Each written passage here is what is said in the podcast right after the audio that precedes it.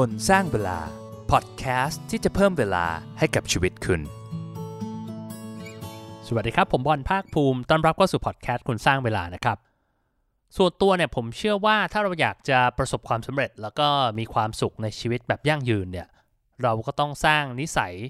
ดีๆแล้วก็เลิกนิสัยแย่ๆนะครับแต่ว่าหลายๆคนชอบคิดว่าให้การจะสร้างนิสัยอะไรใหม่ๆขึ้นมาสักอย่างนึงเนี่ยมันเป็นอะไรที่ทำได้ยาก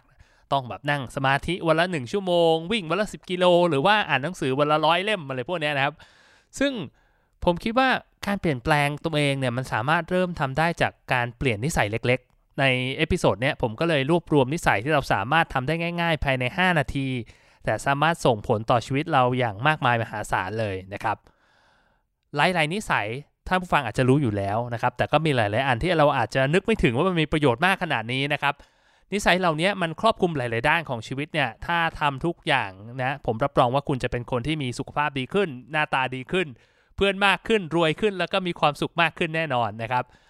แต่ก่อนจะเริ่มนะผมอยากจะบอกว่าการฟังอย่างเดียวเนี่ยมันไม่พอนะครับถ้าเราอยากจะเปลี่ยนแปลงตัวเองจริงๆเนี่ยเราก็ต้อง take action ด้วยนะผมก็เลยทำกลุ่มคนสร้างเวลาเพื่อให้ทุกคนเนี่ยไปทำสามสิบ day challenge กันนะครับก่อนหน้านี้ไม่ค่อยได้ดูแลเท่าไหร่มันจะลกๆไปหน่อยแต่ตอนนี้อัปเดตเรียบร้อยใหม่หมดแล้วนะครับผมก็เข้าไปอัปเดตประจำตอนนี้ผมทำ challenge เรื่องการนอนอยู่นะถ้าใครที่เฮ้ยเคยทำ challenge หรือว่าให้เข้าไปในกลุ่มแต่ยังไม่กล้าทำสักทีผมคิดว่าเป็นโอกาสที่ดีในการที่เราจะไปเริ่มต้นเปลี่ยนแปลงตัวเองนะครับอาจจะเลือกนิสัยหนึ่งในสิบอย่างที่ผมจะเล่าให้ฟังในวันนี้ก็ได้นะซึ่งคุณสามารถเข้าไปเซิร์ชคำว่าคนสร้างเวลากรุ๊ปนะครับแล้วก็ไปกด request permission ได้หรือว่าสามารถกดลิงก์ที่ show note แล้วก็ไอ้ description ของ podcast อันนี้ได้นะอ้าวไปฟังกันเลยครับกับสิบนิสัยเล็กๆที่สร้างผลลัพธ์มหาศาลให้กับตัวเรามีอะไรบ้างนิสัยอย่างที่หนึ่งก่อนนะอันนี้มันอาจจะฟังดูแปลกมากนะครับตอนแรกผมก็เซอร์ไพรส์เหมือนกันนะก็คือการจัดเตียงในตอนเช้าครับคือมันเป็นเรื่องที่ดูแบบเฮ้ยเล็กมากๆอ่ะหลายๆคนก็รู้สึกว่าเอ้ยจะทำไปทำไมนะสมัยก่อนผมก็รู้สึกแบบนั้นเหมือนกันคือเวลาเราจัดเตียงเนี่ยมันก็ไม่มีใครมาเห็นนะนอกจากเรามีแขกมาเยี่ยมหรือว่ามีแม่บ้านมาทำความสะอาดเตียงมันรกมันเลอะเทอะมันก็ไม่เห็นเป็นไรแล้วมันก็ไม่ใช่เรื่องสำคัญอะไรมากมายสุดท้ายมันก็รกอยู่ดีนะครับก็ไม่รู้จะจัดไปทำไมนะแต่ว่าจริงๆแล้วเนี่ยผลลัพธ์มันมีมากกว่านั้นเยอะมากๆนะครับผมมีความคิดที่เปลี่ยนไปหลังจากที่ผมได้ฟัง commencement speech หรือว่า speech ที่พูดตอนจบการศึกษานะครับที่มหาลัย U of Texas เนี่ยของนายพล William McRaven เขาพูดประโยคนึงที่โหเจ๋งมากๆเขาบอกว่าถ้าเราอยากจะเปลี่ยนแปลงโลกใบนี้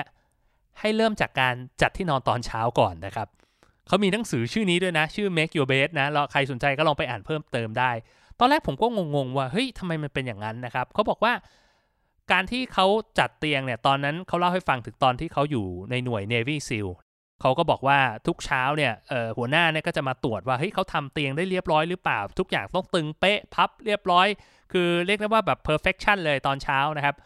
เขาบอกว่าไอ้ความสำเร็จเล็กๆตรงเนี้ยมันทำให้เราภูมิใจในตัวเราเองความภาคภูมิใจตรงนี้แหละมันก็ยิ่งเหมือนเป็นพลังทำให้เราทำสิ่งอื่นในชีวิตเราให้สำเร็จมากขึ้นมากขึ้นทีละอย่างทีละอย่างนะครับชีวิตเราก็สามารถแบบเหมือนสร้างโมเมนตัมอ่ะแล้วก็ประสบความสำเร็จได้มากกว่านั้นแล้วอีกมุมนึงสมมุติถ้าวันนี้คุณ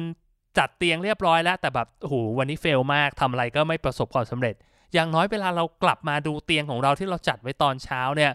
มันก็จะเป็นกำลังใจให้เราเริ่มต้นวันพรุ่งนี้ใหม่ได้ดีขึ้นนะครับก็ลองเอาไปทำดูนะจัดเตียงตอนเช้ามันอาจจะฟังดูเป็นเรื่องเล็กๆนะแต่ผมคิดว่ามันน่าจะได้ผลที่ยิ่งใหญ่มากกว่าที่เราคิดแน่นอนมาถึงนิสัยเล็กๆกันที่สองนะครับคือการ floss fun ครับคืออันนี้มันก็อาจจะเป็นเรื่องที่ทำได้ง่ายๆนะผมคิดว่าอาจจะไม่ถึงห้านาทีด้วยซ้ำนะครับการ floss fun เนี่ยถามว่าเฮ้ยฟันมันสำคัญยังไงคือต้องบอกก่อนว่าฟันเนี่ยเป็นหนึ่งในอวัยวะในร่างกายไม่รู้เรียกว่าอวัยวะได้ป่ะนะเป็นชิ้นส่วนในร่างกายละกันที่มันพังแล้วพังเลยนะมันจะซ่อมยากคือบางคนบอกเฮ้ยใส่ฟันปลอมใส่รากเทียมอะไรพวกเนี้ยคือมันก็ได้แต่มันก็ไม่เหมือนกับของเดิมนะครับแล้วก็สองคือมันก็มีค่าใช้จ่ายที่สูงนะผมเคยถือหุ้นโรงพยาบาลฟันเนี่ยผมรู้เลยซี่หนึ่งอ่ะทำท่านดีๆแบบ เจ็ดแปด หมื่นนั่นแหละบางทีทำทั้งปากก็หลายแสนนะครับการฟลอสฟันเนี่ยเป็นการดูแลฟันที่ดีที่สุดนะครับมีทันตแพทย์หลายๆคนนะเขาพูดเลยว่าถ้าเขาต้องเลือกอย่างนึงระหว่างการฟลอสฟันกับการแปรงฟันเนี่ยเขาอาจจะเลือกการฟลอสฟันเพราะว่ามันทำได้สะอาดมากกว่า มันช่วยกำจัดแบคทีเรียค่าพลักแล้วก็เศษอาหารที่อยู่ในซอกฟันนะครับคือถ้าเราไม่ทำมันเป็นประจำเนี่ยมันก็จะเกิดอาการฟันผุมีกลิ่นปากเหงือกอักเสบเรียกได้ว่ามันเสียทั้งเงินทั้งสุขภาพเลยนะเป็นอะไรที่ทำได้ไม่ยากแล้วผมคิดว่าถ้าเราทำเป็นประจำอย่างน้อยหลังแปรงฟันทำทุกครั้งเนี่ยทำไปเรื่อยๆมันก็จะชินเองนะครับมันมีวิธีการฟลอสนะหลายๆคนฟลอสไม่เป็นฟลอสไม่ถูกต้องรู้สึกว่าเอ้ยทำแล้วมันเลือดออกอะไรเนี่ยถ้าเราทำถูกต้องเนี่ยครั้งแรกอาจจะมีเลือดออกบ้างแต่ว่าถ้าเราทำเป็นประจำมันก็จะไม่มีปัญหานี้นะลอง Google ดูการฟลอสฟันที่ถูกต้องนะครับอันนี้ช่วยเรื่องสุขภาพคนได้แน่นอนนิสัยเล็กๆอันที่สามที่สามารถเปลี่ยนแปลงชีวิตของเราได้ก็คือการนั่งสมาธิครับจริงๆเนี่ยผมพูดเรื่องการนั่งสมาธิตั้งแต่ตอน อี พี สิบแปด โอ้โหทำอยู่สามตอนคือตอนนั้นทำจริงจังมากนะครับแล้วก็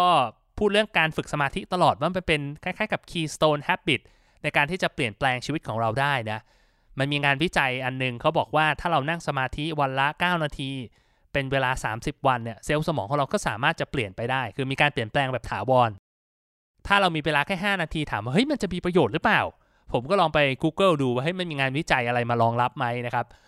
แต่สุดท้ายผมก็หาไม่เจอนะว่านั่งสมาธิแล้วมันห้านาทีมันส่งผลต่อชีวิตของเราได้ยังไงผมขอแชร์จากประสบการณ์แล้วกันนะที่ผ่านมาเนี่ยผมนั่งสมาธิมาประมาณสามปีแล้วนะครับแล้วก็มันก็มีบางช่วงที่ผมนั่งจริงจังมากนะครับแบบวันหนึ่ง สิบห้าถึงยี่สิบ นาทีบางช่วงผมก็นั่งเว้นบ้างไม่นั่งบ้างอะไรเงี้ยแล้วก็มีบางช่วงที่ผมนั่งแค่วันละห้านาทีเหมือนเป็นมินิมัมที่ผมนั่งนะครับ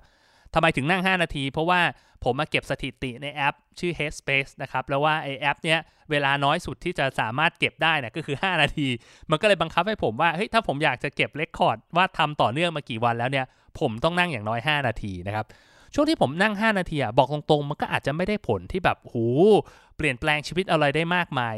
ยผมเองอ่ะนั่งก่อนนอนก็จะหลับได้ง่ายขึ้นนะครับแล้วก็จะรู้สึกไม่เครียดมากบางทีเนี่ยการฝึกสมาธิหรือว่าการนั่งสมาธิเนี่ยมันเหมือนการแปลงฟันมันเหมือนการอาบน้ำที่ชำระล้างอารมณ์หรือว่าความรู้สึกที่ไม่ดีออกไปนะครับบางทีเราเครียดกับการทำงานมาทั้งวันเรามีเรื่องกังวลใจมีเรื่องต้องให้หงุดหงิดใจการนั่งสมาธิการฝึกสมาธิมันจะทำให้เราเข้าใจว่าเรารู้สึกอะไรแล้วไอ้ความเข้าใจตรงนั้นแหละมันจะทำให้เรายึดติดกับมันน้อยลงมันจะผ่อนคลายมากขึ้นซึ่งการนั่งสมาธิเนี่ยถ้าเราบอกห้านาทีเนี่ยก็อาจจะต้องเลือกว่าจะทำตอนเช้าหรือว่าตอนก่อนนอนนะครับผมเองเนี่ยถ้าทำก่อนนอนก็จะทำให้หลับดีขึ้นนะแต่ว่าตอนเช้าเนี่ยถ้าเราทำเนี่ยก็จะทำให้เรามีสมาธิในการทำงานมากขึ้นสามารถจดจ่อกับงานได้นานขึ้นมาถึงนิสัยเล็กๆข้อที่สี่นะครับที่จะสามารถสร้างการเปลี่ยนแปลงให้กับคุณได้คือการออกกำลังกา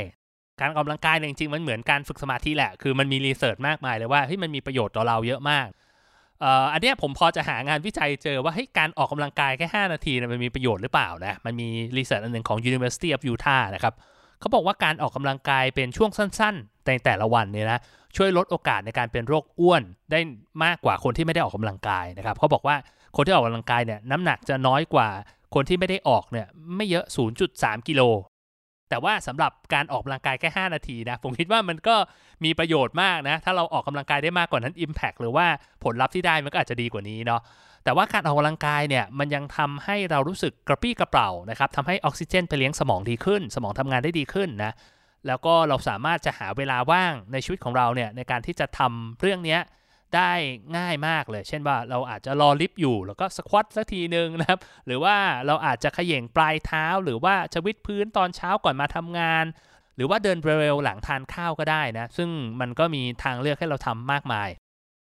ยนิสัยเล็กๆที่จะช่วยให้เราเปลี่ยนแปลงตัวเองได้ข้อที่ห้าก็คือเรื่องของการอ่านหนังสือการอ่านหนังสือห้านาทีเนี่ยผมลองจับเวลาด้วยด้วยตัวผมเองนะสปีดในการอ่านแต่ละคนอาจจะไม่เหมือนกันนะอย่างผมอ่านห้านาทีถ้าเป็นหนังสือภาษาอังกฤษจะได้ประมาณ สามถึงสี่ หน้านะครับถ้าเป็นหนังสือภาษาไทยเนี่ยก็จะประมาณ ห้าถึงหก หน้าเฉลี่ยเล่มหนึ่งเนี่ยมันจะมีประมาณสัก สองถึงสามร้อย หน้าเนาะถ้าเป็นหนังสือ non-fiction ปกตินะครับแปลว่าปีหนึ่งเนี่ยเราอ่านหนังสือภาษาอังกฤษได้ประมาณห้าเล่มหรือว่าถ้าเราอ่านภาษาไทยเนี่ยก็จะได้ประมาณแปดเล่มอันนี้ก็แล้วแต่อย่างที่บอกไปแล้วแต่สปีดในการอ่านของแต่ละคนนะครับแต่ในความเป็นจริงเราอาจจะอ่านได้เยอะกว่านั้นมากๆเลยนะเพราะว่าถ้าเราทำเป็นประจำเนี่ยเราบอกเฮ้ยเราอ่านแค่ห้านาทีแต่ในความเป็นจริงมันมันไม่จบภายในห้านาทีหรอกเราอาจจะอ่านแล้วเจอเนื้อหาที่น่าสนใจถ้าเราเลือกเรื่องที่เราชอบเราอาจจะอ่านต่อเนื่องไปเป็นสิบนาทีสิบห้านาทีหรืออาจจะสามสิบนาทีก็มีนะจากประสบการณ์ของผมนะครับแปลว่าปีหนึ่งเราอาจจะอ่านหนังสือได้ประมาณสักสิบ สิบสองเล่มนะซึ่งเฉลี่ยก็ประมาณเดือนละหนึ่งเล่ม ถ้าเราอ่านหนังสือที่มันมีประโยชน์ต่อตัวเรานะคิดดูนะครับไม่ว่าจะเป็นเรื่องอะไรนะเป็นเรื่องการทำงานของเราเรื่องของสุขภาพเรื่องของจิตใจเรื่องของฮ็อบบี้หรือว่างานอดิเรกที่เราทำเนี่ยแค่เนี้ยการอ่านหนังสือปีละสิบสองเล่มเนี่ยมันก็สามารถสร้างการเปลี่ยนแปลงได้ได้อย่างมหาศาลเลยอ่ะยกตัวอย่างสมมติเราบอกเราอยากจะศึกษาเรื่องการลงทุน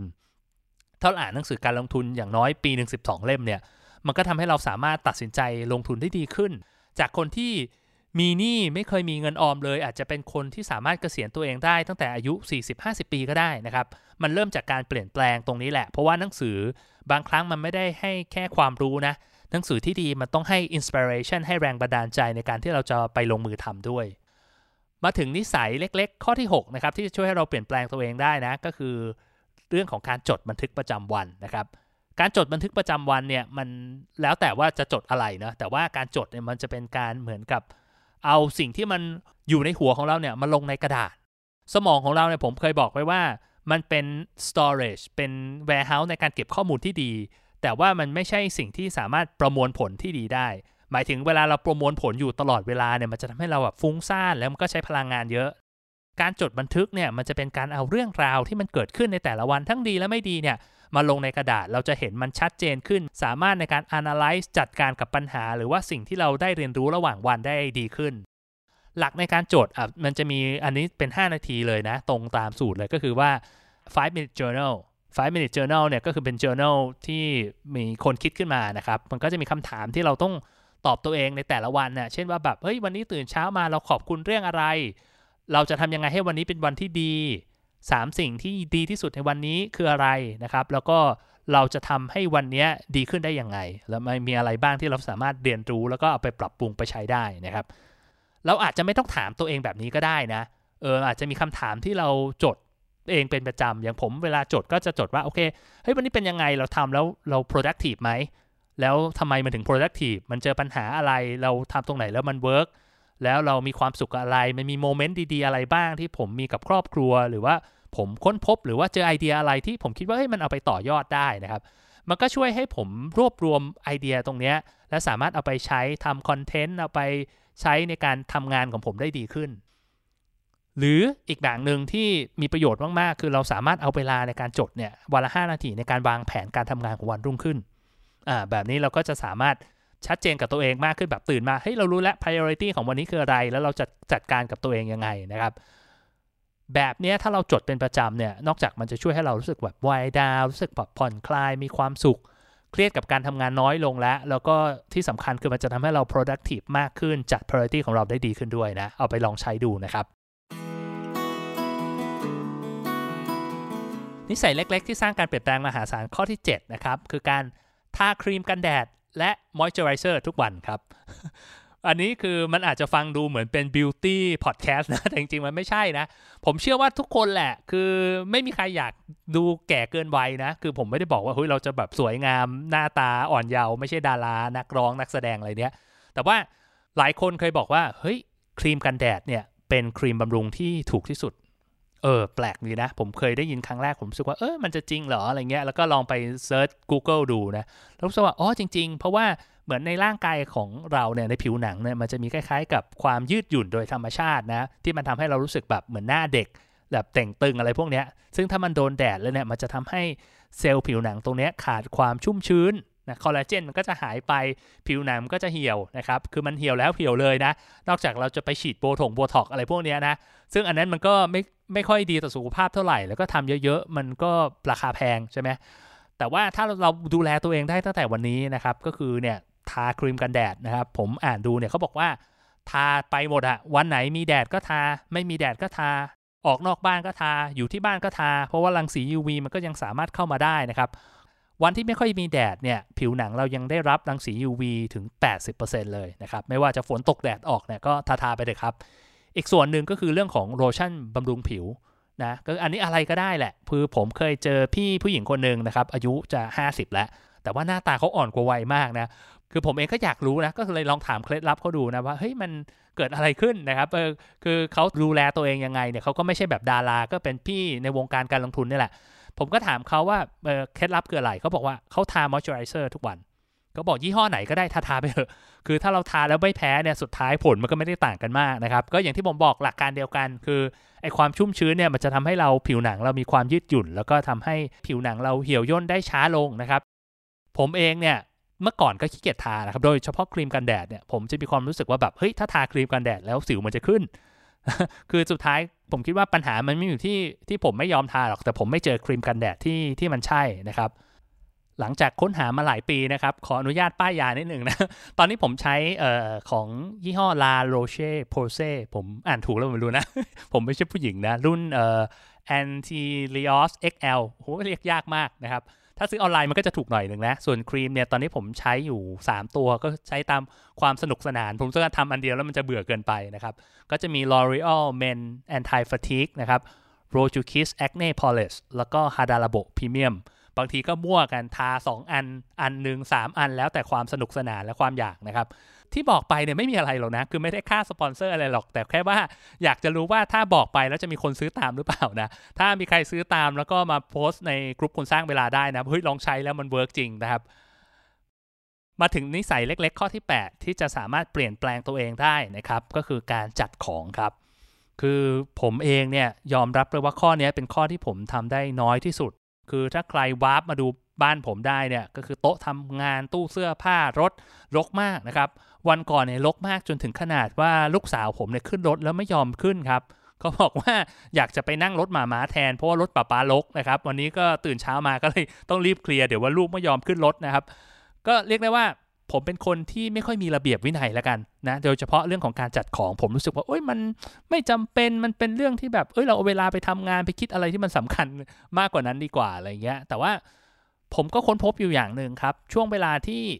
ในอดีตนะบางช่วงที่ผมไปจัดของเรียบร้อยเนี่ยผมรู้สึกว่า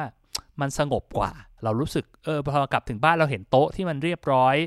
มันก็ทำให้เราจิตใจเราสงบพอเรากลับมาบ้านเจอโต๊ะที่มันยุ่งเหยิงที่มันรกที่มันกองพเนินเทินทึกเนี่ยเราก็รู้สึกวุ่นวายเราจะรู้สึกสับสนเราจะรู้สึกเครียดโดยไม่จำเป็นนะครับแล้วก็ผมคิดว่านิสัยการจัดของเนี่ยอีกอย่างหนึ่งที่มันช่วยได้คือเรื่องของการหาของครับคือพอของมันกองรวมๆกันเนี่ยบางที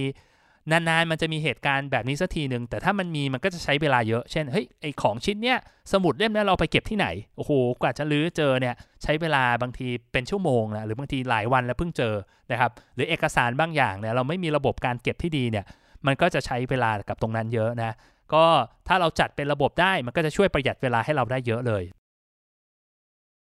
มาถึงนิสัยเล็กๆข้อที่เก้านะครับก็คือการดื่มน้ำตอนเช้าทุกวันอันเนี้ยจริงๆมันจำเป็นมากนะหลายคนอาจจะไม่ทราบเพราะว่าเอานึกภาพนะครับเวลาเรานอนเนี่ยเราไม่ได้ดื่มน้ำใช่ไหมหกถึงแปดชั่วโมงเนี่ยโหมันเป็นช่วงเวลาที่นานมากๆเลยนานที่สุดของวันเลยนะที่ร่างกายเราไม่ได้ดื่มน้ำพอเราไม่ได้ดื่มเนี่ยร่างกายมันก็ขาดน้ำ ดีไฮเดรต ซึ่งน้ำเนี่ยถือว่าเป็นเขาเรียกว่าส่วนประกอบที่สำคัญมากสมองเราก็มีน้ำเยอะมากนะครับร่างกายเราเลือดเราการที่มีน้ำเนี่ยมันจะทำให้ร่างกายเรา โฟลว์ ได้ดีขึ้นเลือด โฟลว์ ได้ดีขึ้นนะครับช่วยกำจัดของเสียในร่างกายช่วยให้รู้สึกกระปรี้กระเปร่าช่วยเรื่องขับถ่ายแล้วก็ช่วยเรื่องการลดน้ำหนักด้วยเพราะว่าน้ำเนี่ยเป็นสิ่งสำคัญที่ร่างกายใช้ในการเผาผลาญแฟตนะครับถ้าเรากินน้ำไม่พอเนี่ยมันจะทำให้กระบวนการการเผาผลาญไขมันในร่างกายเนี่ยมันทำได้ไม่ดีนะก็เป็นอะไรที่ทำง่ายๆนะปกติผมจะดื่มแบบแก้วใหญ่ๆเลยนะครับถ้าที่ผมสังเกตเนี่ยหลายๆคนที่เป็นนักกีฬาหรือว่าคนที่เขาแบบห่วงเรื่องสุขภาพมากๆเนี่ยเขาก็จะดื่มประมาณ หนึ่งถึงสอง ลิตรสองลิตรมันอาจจะเยอะไปนะแต่ผมคิดว่าลิตรนึงเนี่ยถ้าเราดื่มแก้วหนึ่งแล้วก็พักสักแป๊บหนึ่งแล้วก็ดื่มอีกแก้วหนึ่งนะอาจจะพอจัดการได้นะครับลองไปทำดูนะครับผมว่าผลที่อาจจะเห็นได้ชัดที่สุดก็คือเรื่องของผิวพรรณด้วยนะแล้วก็เรื่องของการขับถ่ายเนี่ยมันได้ได้ผลชัดเจนแน่นอนอ้าวมาถึงนิสัยสุดท้ายและนิสัยเล็กๆที่สร้างการเปลี่ยนแปลงให้ชีวิตเราได้มหาศาลข้อที่สิบก็คือใช้เวลาห้านาทีกับคนในครอบครัวกับเพื่อนสนิทกับคนที่เรารักคือมันมีงานวิจัยอันนึงจาก ฮาร์วาร์ด เป็นงานวิจัยที่โอ้โหเป็นการแทร็กคนนานมากนะหลายสิบปีว่าเขาพยายามจะหาออกมาว่าอะไรคือแฟกเตอร์ที่มีผลต่อความสุขในชีวิตของเรามากที่สุดซึ่งการสตัดดี้เนี้ยเขาก็จะไปสัมภาษณ์คนตั้งแต่แบบจบใหม่จนถึงอีกหลายสิบปีอะจนหลายคนก็ตายไปแล้วอะไรเงี้ยแล้วก็ให้เขาทำอัปเดตว่าให้เป็นยังไงรายได้เท่าไหร่ตอนนี้สภาพครอบครัวเป็นยังไงสุขภาพดีไหมและให้เขาให้คะแนนว่าเฮ้ยตอนนี้เขามีความสุขกับชีวิตมากแค่ไหนนะครับซึ่ง สิ่งที่อาจารย์คนนี้เขาค้นพบนะครับเขาบอกว่าสิ่งที่มีผลต่อความสุขในชีวิตของเรามากที่สุดไม่ใช่ยอดเงินในบัญชีธนาคารนะครับไม่ใช่สุขภาพด้วยนะแต่เป็นความสัมพันธ์ที่ดีอ๋อซึ่งการสร้างความสัมพันธ์ที่ดีเนี่ยแน่นอนมันเหมือนทุกอย่างแหละเราต้องมีการลงทุนใช้เวลาใส่ใจกับมันนะครับแต่ในโลกความเป็นจริงนะโดยเฉพาะเมื่อเราอายุมากขึ้นเรามีความรับผิดชอบของตัวเองมากขึ้นมีภารกิจมีหน้าที่ที่ต้องดูแลหลายอย่างนะมันทำให้เราไม่ค่อยมีเวลาที่จะรักษาและก็สานความสัมพันธ์เหล่านี้นะครับบางคนอาจจะทำงานยุ่งเกินไปไม่มีเวลาอยู่กับสามีภรรยาหรือว่าไม่มีเวลาเล่นกับลูกบางคนอาจจะไม่ได้มีเวลาไปหาคุณพ่อคุณแม่นะหรือว่าโทรหาเพื่อนนะครับคือหลายๆคนเนี่ยพอยุ่งกับเรื่องของเราเนี่ยโดยเฉพาะโลกปัจจุบันที่หลายๆอย่างมัน work from home เยอะขึ้นเนาะโอกาสที่จะได้ไปเจอไปสังสรรค์กันเนี่ยมันยิ่งยิ่งน้อยลงไปนะครับก็ใช้เวลาห้านาทีตรงนี้แหละถ้าใครอยู่บ้านเดียวกันนะห้านาทีเนี่ยอาจจะเอาไปรับฟังเขาพูดคือเราสนใจแค่เขาอ่ะไม่เล่นมือถือเราไม่ใส่ใจอย่างอื่นเราฟังให้เป็นยังไงบ้างวันนี้นะครับคุยกับเขาสักหน่อยนวดไหล่ให้เขานวดเท้าให้เขานะครับหรือว่าถ้าไม่ได้อยู่ด้วยกันก็โทรไปคุยไปหาเขาสั้นๆแค่นี้มันก็มีความหมายแล้วอะนะครับผมคิดว่าไอ้สิ่งเนี้ยวันละห้านาทีเนี่ยเผลอๆอาจจะเป็นสิ่งที่ทำให้เราแล้วก็เขามีความสุขที่สุดในวันนั้นเลยก็ได้นะใครจะไปรู้ก็ทบทวนกันอีกทีนะครับกับสิบนิสัยเล็กๆที่จะสร้างการเปลี่ยนแปลงให้กับชีวิตของเราได้นะครับข้อหนึ่งคือจัดเตียงตอนเช้าข้อสอง Frost Funข้อสามฝึกสมาธิข้อสี่ออกกำลังกายนะครับข้อห้าอ่านหนังสือข้อหกจดบันทึกประจำวันข้อเจ็ดทาครีมกันแดดและครีมทุกวันนะครับข้อแปดจัดของวันละห้านาทีข้อเก้าดื่มน้ำตอนเช้าทุกวันแล้วก็ข้อสิบใช้เวลาห้านาทีกับคนที่คุณรักนะสุดท้ายแล้วก็อยากให้ลองเอาไปทำดูนะครับผมว่ามันไม่สำคัญหรอกว่าเราจะทำอันไหนเพราะผมคิดว่าการฝึกนิสัยเนี่ยมันเป็นการฝึกวินัยให้กับตัวเองแหละคือยิ่งเราฝึกเยอะเราก็จะสามารถเปลี่ยนแปลงตัวเองได้เราลองนิสัยอันนี้พอเราทำมันสำเร็จมันก็จะมีกำลังมีวินัยที่ทำให้ทำนิสัยอื่นได้ดีขึ้นง่ายขึ้นต่อไปนะครับการฝึกนิสัยนะครับมันจะว่าไปแล้วเนี่ยมันเหมือนการกลิ้งลูกหิมะลงจากยอดภูเขานะครับคือมันลงมามันก็สะสมไปเป็นก้อนที่ใหญ่ขึ้นใหญ่ขึ้นขึ้นไปนะครับมี snowball effect แปลว่าสิ่งที่เราทำในวันนี้มันอาจจะไม่ได้ดูยิ่งใหญ่อะไรมากมายนะครับแต่ว่าเราทำมันต่อเนื่องทำมันไปเรื่อยๆเพิ่มขึ้นไปทีละนิดปรับปรุงไปทีละหน่อยสุดท้ายมันจะสร้างผลอย่างมหาศาลให้กับชีวิตเราได้แน่นอนแต่อย่างที่บอกไปคือถ้าเราฟังอย่างเดียวรู้สึกดีโอ้ดีจังเลยนะนิสัยสิบอย่างนี้แต่เราไม่ลงมือทำเลยมันก็จะไม่สามารถสร้างการเปลี่ยนแปลงอะไรให้กับเราได้เลยแล้วผมเชื่อว่าสิ่งที่ดีที่สุดเวลาเราได้อินสปิเรชันอะไรใหม่ๆก็คือการเริ่มลงมือทำเลยนะครับผมก็เลยอยากชวนทุกคนให้เข้าไปจอยกรุ๊ปคนสร้างเวลานะและคนที่อยู่ในกรุ๊ปอยู่แล้วนะผมเห็นหลายๆคนเข้ามาบอกว่าอยากจะเข้ากรุ๊ปเพราะว่าอยากจะทำสามสิบ day challenge นะครับแต่พอเข้ากรุ๊ปมาอ้าวเงียบนะครับก็คือไม่ได้อาจจะผมไม่แน่ใจเหมือนกันอาจจะเฮ้ยไม่กล้าไม่รู้จะเริ่มยังไงดีนะครับผมก็อยากจะเชิญชวนนะครับ encourage ให้ทุกคนเนี่ยเริ่มทำสามสิบ day challenge กันเป็นเรื่องอะไรก็ได้นะครับก็คือไปโพสต์เลยว่าเฮ้ยเราอยากจะทำ challenge อะไรเช่นบอกเราว่าจะวิ่งวันละหนึ่งกิโลเมตรอ่าสามสิบวันแล้วก็ระบุไปนะครับแล้วเราก็โพสต์ในคอมเมนต์อ่ะวันที่หนึ่งทำได้วันที่สองทำไม่ได้เกิดอะไรขึ้นนะครับจะปรับปรุงตัวยังไงวันที่สามทำได้อ่ะสรุปครบสามสิบวันเนี่ยพอทำได้แล้วเราทำได้กี่เปอร์เซ็นต์แล้วเราได้เรียนรู้อะไรจากมันบ้างนะครับที่ผ่านมาเนี่ยผมค้นพบว่าถ้าให้ดีนะทำแค่อย่างเดียวเช่นว่าเราเลือก challenge อย่างเดียวพอจะวิ่งก็วิ่งจะนอนเร็วจะดื่มน้ำจะอ่านหนังสือจะอะไรเอาอย่างเดียวก่อนมันเพิ่มโอกาสความสำเร็จได้เยอะมากนะครับคนที่แบบทำเกินสามอย่างขึ้นไปนี่เรียกได้ว่าโอกาสสำเร็จน้อยมากๆเลยผมเห็นสถิติของคนที่ทำมารู้เลยบางคนเนี่ยทำเจ็ดอย่างแปดอย่างอย่างเงี้ยผมก็คอมเมนต์บอกว่าเออโอเคมันอาจจะเยอะไปนะครับเราลองน้อยๆหน่อยได้ไหมแต่เขาก็โอเคยังมีความมุ่งมั่นทำต่อไปแต่พอทำได้ประมาณสัก สี่ห้า วันอ้าวหายไปแล้วนะครับเราผมก็บางทีไปตามคอมเมนต์ว่าเอ๊ะเป็นยังไงบ้างครับอ่ะก็หายไปเลยนะไม่รู้ว่าทำได้สำเร็จแล้วเลยไม่ต้องมาโพสต์หรือเปล่านะแต่ว่าผมคิดว่าการทำเยอะๆเนี่ยมันทำให้พลังของเราเนี่ยไม่ไม่โฟกัสแล้วก็ทำให้โอกาสสำเร็จของเราน้อยลงนะถ้าใครอยากจะเริ่มนะครับก็กดได้ในลิงก์ที่แปะอยู่ใน description ใน show note นะหรือเข้าไป search ใน Facebook นะครับกลุ่มคนสร้างเวลาถ้าใครชอบเนื้อหาดีๆแบบนี้นะก็อยากจะรบกวนช่วยกด subscribe กดแชร์นะครับเพื่อที่จะแบ่งปันเนื้อหาดีๆอย่างนี้ให้กับเพื่อนแล้วก็คนที่คุณรักด้วยนะครับแล้วพบกันใหม่นะครับผมบอลคนสร้างเวลาสวัสดีครับคนสร้างเวลา พอดแคสต์ที่จะเพิ่มเวลาให้กับชีวิตคุณ